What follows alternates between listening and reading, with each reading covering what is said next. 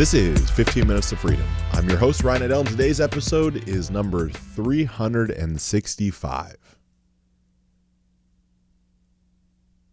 So, I'm not even going to preface what this episode's about. It should be fairly obvious. In some levels, it's about commitment.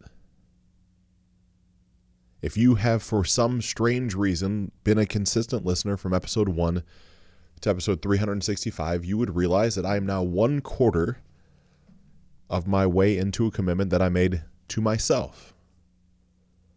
Now, granted, through that commitment to myself, I assume that you could say I made it to you as well. Daily content for 365 days, which would turn into four years total. Even with that statement, inadvertently, I have been lying to you if you're a new listener. See, if you go back to the first month, six weeks, maybe longer, we didn't have the same content cadence we have now. I don't think we started out at seven days a week, did we? Five, right? We started out five days a week for a while. Then I got the bright idea like, hey, let's see what happens if we post an episode on Saturday. What happens to downloads? Then if we did it on Saturday, why not do it on Sunday? And then I came up with the bright idea of let's just really bastardize this whole situation and commit to seven days a week. So my commitment changed after the first four to six weeks. I decided to increase my commitment. Right, I knew I was going to podcast for quite some time. I certainly would not have guessed I would come up with something to say for 365 days let alone potentially four years. But yet here we are. And so I would love to go through some highlight reel, right? Of like, here's all the amazing things. It is, as I'm recording this, 825 on Friday night. Kurt sitting across me in the studio. I do feel compelled to share a couple things that have been crazy shifts from just sharing my truth. To start with, you listen to the first 50 to 100 episodes. I was coming out of an experience called Wake Up Warrior. Right now, I don't know what Wake Up Warrior is going to be going forward. There's been rumors that Warrior Weeks are no longer, and that kind of the the brilliance that was created by Garrett J. White might be taking a new position, and things are just changing. I don't know because I'm not actively involved in that group whatsoever. I'm not passively involved in that group whatsoever. That's not based out of any sort of angst or animosity, but more the fact of I got what I could get from it at the time that I needed it, and now I'm growing into something different. It served me as I needed it to serve me. I think nothing but high praises of anybody that's been through anything that they've created or will go to anything they create in the future. But the first episodes right? I had, if I recall, we had recorded the episodes prior to me heading to my Warrior Week experience. Right? We wanted to strategically launch on the backside of Warrior as like this ceremonious thing that I was doing. Those first episodes, I had notes, right? I was using software, I was reading notes from my computer, I was stumbling around. It was not nearly as smooth.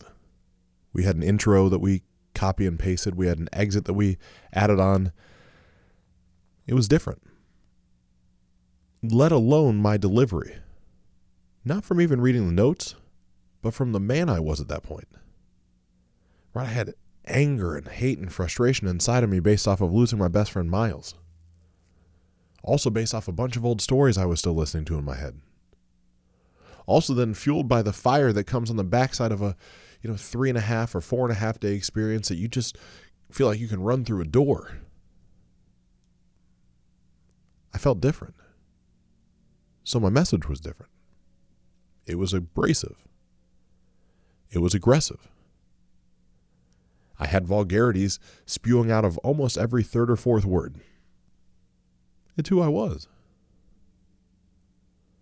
Then along starts coming some of the success, right? When the podcast first launched, got some notoriety, used some promotions, had some podcast promoters help me get some good ranking. And from there, got introduced to a phenomenal man that was my podcast coach. he very calmly and kindly suggested I might consider toning down some of the vulgarity. Because if a mother was driving her children to school in the morning and heard me dropping the F bomb and everything else that could be said at that point, they would have to turn it off. I committed to never alter who I am. I don't want to water down when I'm passionate about something, I'm never going to turn that part of me off. But realistically, it's just not who I had to be any longer. I was open to the possibility of something greater than I was currently creating, and my coach introduced me to that. It's incredible. Then sometimes I'm flying out to our wedding, Lindsay and I, May 19th. We land in California May 16th. And I remember landing to images of the podcast being top one or two in all podcasts. It was exciting. It was humbling. It was all these different things. But it was just a thing. Right? The moment you're listening to this, I don't even rank in iTunes anymore. Those same aggressive marketing practices that we use are the same things that I can't figure out how to get us out of the hole of no matter who I pay, no matter what we try to come up with, it just iTunes is just saying like you don't get to rank. Even though we have consistent daily content that's valuable, that checks every box, that many of you incredible people out there have listened, maybe you yourself, and left a review inside of iTunes. Maybe you've even taken us up further and left a written review, which really helps. Nothing's changing. So maybe yourself, maybe you could leave a review if you haven't already. Maybe that would change something. Who knows? See, I shared along this journey that the podcast was really always for me and will almost always be for me. It just so happens that if you're as you are listening, perhaps you're getting some value out of it. What this room has become and this desk and this microphone in front of my face have become a dumping ground for me to get rid of the things that are trapped in my head and so I share. And through sharing consistently over the past 365 days, I've been able to spend incredible time and space with some amazing people. Right? Having someone like Lewis Howes come to the office while he was having an event here in Columbus and be able to connect with him was really exciting. But that's only one of many right? The team from Joovv, the team from TrueDark, the team from Whoop, all the other interviews I've, I've had along the way. Bryce Prescott was one of my first interviews, maybe my first overall. Had no idea he'd end up becoming such a close friend. I can't say any one interview is more impactful from the other. They're just different. Right? Josh and Sarah Bomar coming to the office for an hour and 55 minutes, just rattling off all these crazy stories. I've loved every minute of it. I would also love, in that vein, if you would send me an email with people that you know that you'd like me to try to reach out to an interview, that would be fantastic. I would love to have more impactful interviews with more brilliant people or more inspiring people. And I, I want to touch the people that you want access to. Because what I've found is this platform with a tribe, with a following, right? My downloads now are down to 8, 10, maybe 12,000 an episode. Right? They've decreased. At one point, I was 15 to 20. But even with that sort of consistency and that sort of pool, I'm able to reach out to some really impactful people like a Jairek Robbins and get him on the show as a guest. I would have never had access to spend time and space and energy with these people had it not been for me telling my truth. But then as life continues to go on, right? And some of these emails, I'm sorry, Ryan at lifeoptimizationgroup.com. It's right in the show notes. But as life continues on, I finally dropped that bomb in episode 115 or so. It says, I will gladly like to work with seven of you as you're listening. And I explain the coaching business that I have. Some I was tight lipped about before, some that wasn't on the forefront of my mind some just passively in the background. And hundreds and hundreds and hundreds of you thought it was potentially worth the opportunity. Seven of you came on board. it was incredible to see the transformation not only in you, but also in me as a coach getting to work with you. That very idea, those of you that coach with me, everyone that reached out, that then eventually led to a team from John Hop- Johns Hopkins and Harvard that brought into my level of understanding all types of new neuroplasticity and psychology concepts that I had never ever thought about before. All from the show, all from speaking my truth, all from sharing about coaching. That then takes its twists and turns and goes from the, the code test, right? The comprehensive operational design evaluation that was formed. And then that spins off into what I'll call a subsidiary or its own iteration called life optimization test. Inherently, I didn't see eye to eye with the direction that we wanted to go as a group. So I took the code test. I said, You guys take it. I'm going to take my own version, a little bit different. A little bit different formulaic expression, a little bit different pieces and parts, and I'm gonna I'm gonna run on my own own wheelhouse. That's at the lifeoptimizationtest.com. All again from just sharing how I feel. The test comes about, all these things go on, the, the ebbs and flows, the ups and downs, lefts and rights.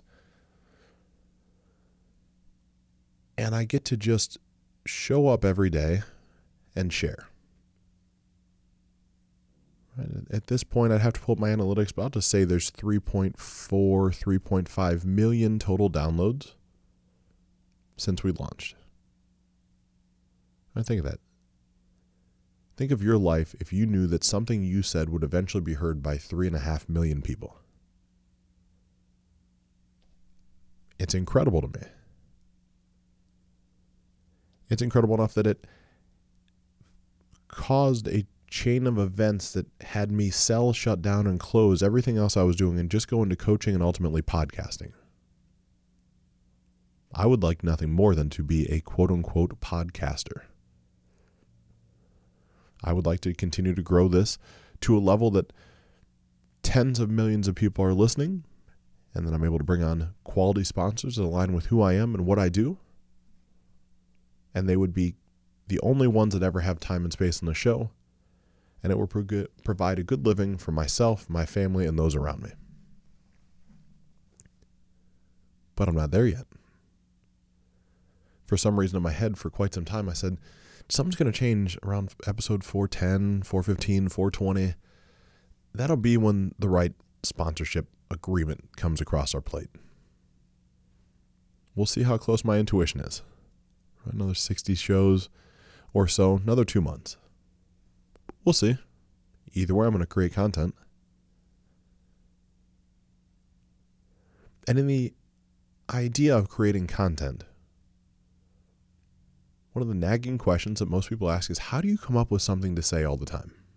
I want to launch a podcast, I just don't know what to talk about. I would love to share with you it's easy. I have some infinite Rolodex of ideas that's just sitting in the corner of the room, and I just pull it out, flip through it. Oh, here's what we're talking about today. That just wouldn't be all that truthful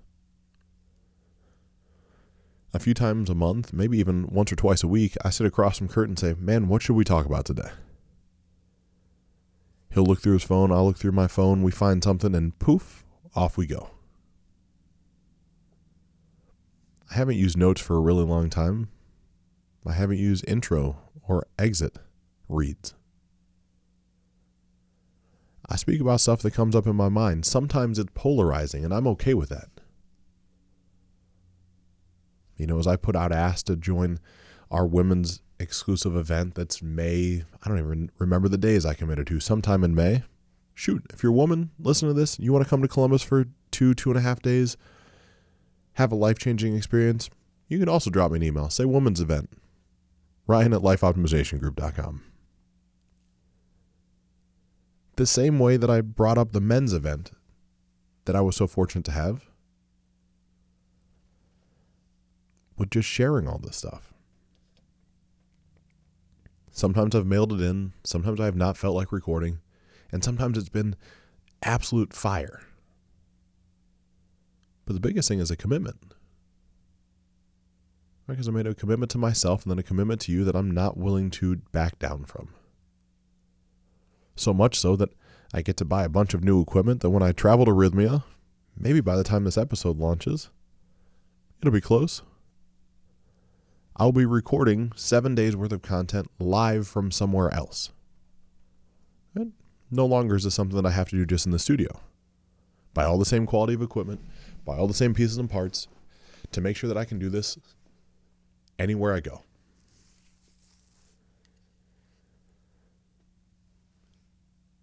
So, what are you willing to commit to at that level? That on a Friday night at 8:38 that you'd be doing it instead of being home with your family. What are you willing to commit to that you'd invest in, that you'd buy a whole secondary setup of things to take with you to travel to Costa Rica to experience ayahuasca? Like, what are you committing to? And then why are you committing to it? Like, tomorrow's episode,